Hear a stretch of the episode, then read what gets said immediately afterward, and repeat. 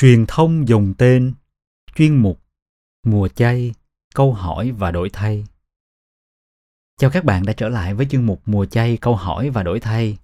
Ngày hôm nay thì chúng ta cùng đến với một câu hỏi của một bạn thính giả gửi về. Câu hỏi của bạn ấy có nội dung như sau. Thưa cha, tại sao mỗi lần đến mùa chay con thường nghe giáo hội mời gọi chúng ta bố thí làm việc bác ái? Xin cha giải thích giúp con về ý nghĩa của việc này có khác với làm công quả bên Phật hay không ạ? À? Để trả lời cho câu hỏi này thì Linh Mục Phêrô Lê Hoàng Nam đã có vài lời chia sẻ như sau.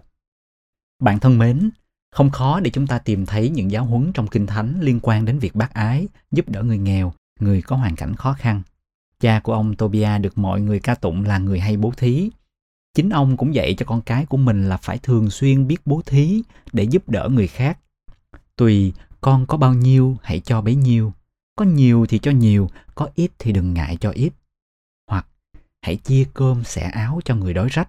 Đừng có so đo trong việc bố thí của con. Trong tân ước rất nhiều lần chúa giêsu cũng nhắc đến việc bố thí hay việc tích trữ kho tàng trên trời. Hẳn chúng ta còn nhớ về dụ ngôn ngày cánh chung khi chúa đến trong vinh quang phân chia người công chính với kẻ bất chính. Tiêu chí để phân tách là việc thực thi lòng bác ái với những người nghèo đói khát trần truồng hay tù đầy. Thánh Phaolô cũng dạy, cho thì có phúc hơn là nhận. Sở dĩ có việc bố thí là do có sự xuất hiện của nhiều hoàn cảnh khó khăn trong xã hội và lời mời gọi tỏ bày lòng thương xót lẫn nhau. Không ai muốn nghèo đói, nhưng vì nhiều lý do, tình cảnh này đã luôn tồn tại trong xã hội của chúng ta dưới nhiều hình thức khác nhau.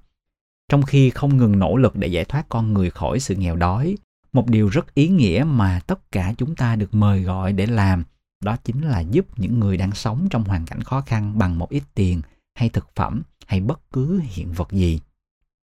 Thiên Chúa luôn luôn yêu quý và chúc phúc cho những người quảng đại, rộng tay giúp đỡ người khác. Một mặt là vì Ngài luôn có mối bận tâm lớn lao dành cho người nghèo. Mặt khác, Ngài hài lòng khi nhân loại chúng ta biết sống liên đới và nâng đỡ nhau. Nghĩa là sống giới răng yêu thương một cách tuyệt vời nhất Lúc nào thì người công giáo cũng được mời gọi để sống tình bác ái, ngang qua một chút giúp đỡ về mặt vật chất. Nhưng trong mùa chay, việc làm tốt lành này được khuyến khích hơn bao giờ hết. Trong mùa chay, con người được gợi nhớ về thân phận tro bụi của mình. Đời người như hoa cỏ sớm nở chiều tàn. Tất cả những của cải vật chất và danh vọng cũng vậy. Một chút hãm mình phần xác qua việc bố thí sẽ giúp người ta ý thức về điều này rõ hơn.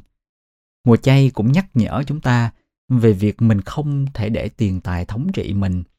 Thói thường thì người ta thích tích góp tiền bạc và cảm thấy như thế là tốt. Tuy nhiên, một mối nguy sẽ xảy đến là dần dần người ta bị lệ thuộc vào nó, không dám buông ra. Bố thí sẽ giúp người ta vượt thắng lòng tham, đánh bại sự kìm kẹp của đồng tiền, giúp mình tự do với nó hơn. Ngoài ra, bố thí trong mùa chay sẽ giúp người ta biết được rằng trong khi mọi thứ sẽ đi qua thì đức ái là còn mãi. Cách thức để xây dựng tình thương hay đức ái chính là chia sẻ, là hiệp thông, là liên đới. Số tiền mà mình giúp người nghèo có thể không là gì với mình, nhưng sẽ giúp người khác được no bụng, được ấm lòng, làm cho họ tin vào những giá trị tốt đẹp giữa cuộc đời tối tăm này. Để cho việc bố thí được ý nghĩa, chúng ta hãy nhớ những điều Chúa Giêsu dạy. Khi làm việc lành phúc đức thì đừng cho tay trái biết việc tay phải làm. Ở đây có ý muốn nói đến sự khoe khoang. Bố thí không phải vì thương cảm anh em đồng loại nhưng chỉ cốt yếu để phô trương bản thân mà thôi, hay để nhận lãnh lời khen từ người khác. Ngoài ra, khi bố thí, chúng ta đừng làm như thể đang ban phát ân lành, mà hãy làm như thể đang làm cho Chúa, xuất phát từ lòng tốt của bản thân, chứ không mong chờ một sự đáp đền nào.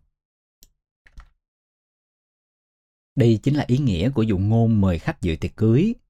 Làm việc thiện mà trong chờ người ta ghi nhận và đền đáp công ơn thì dường như đã chẳng còn ý nghĩa gì nữa.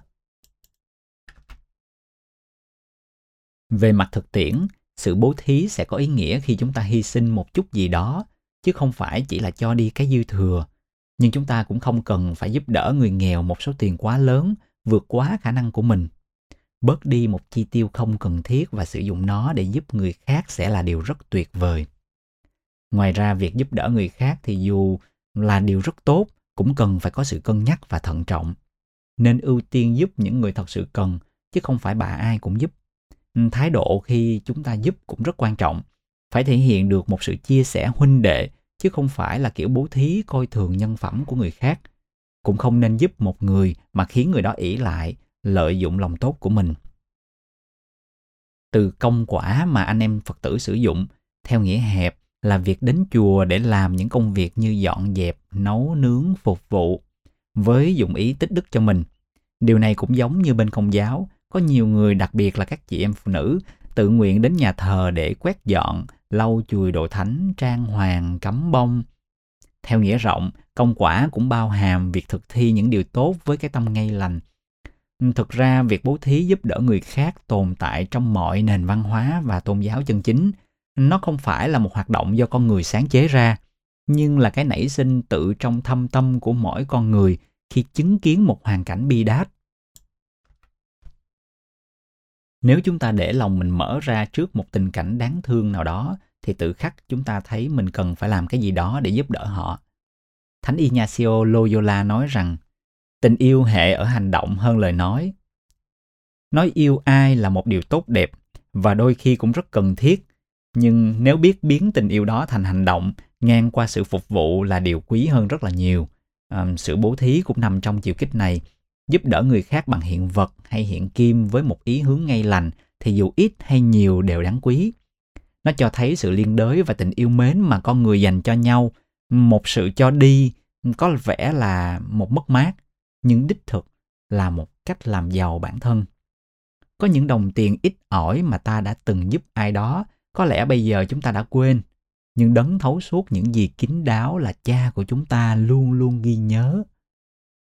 Thánh âu tinh đã từng dạy rằng, cách thức để gửi tiền vào ngân hàng trên trời là giúp đỡ người nghèo khó. Không phải vì chúng ta bỏ một ít tiền để giúp người khác mà chúng ta trở nên cao cả nhưng cái làm cho chúng ta nên vĩ đại chính là tình yêu ẩn chứa nơi động cơ, thái độ và ý hướng khi chúng ta làm điều đó. Hy vọng thì đến đây các bạn đã rõ hơn về làm việc bác ái trong mùa chay là thế nào rồi. Mời các bạn trở lại vào số tiếp theo nhé. Xin chào và hẹn gặp lại.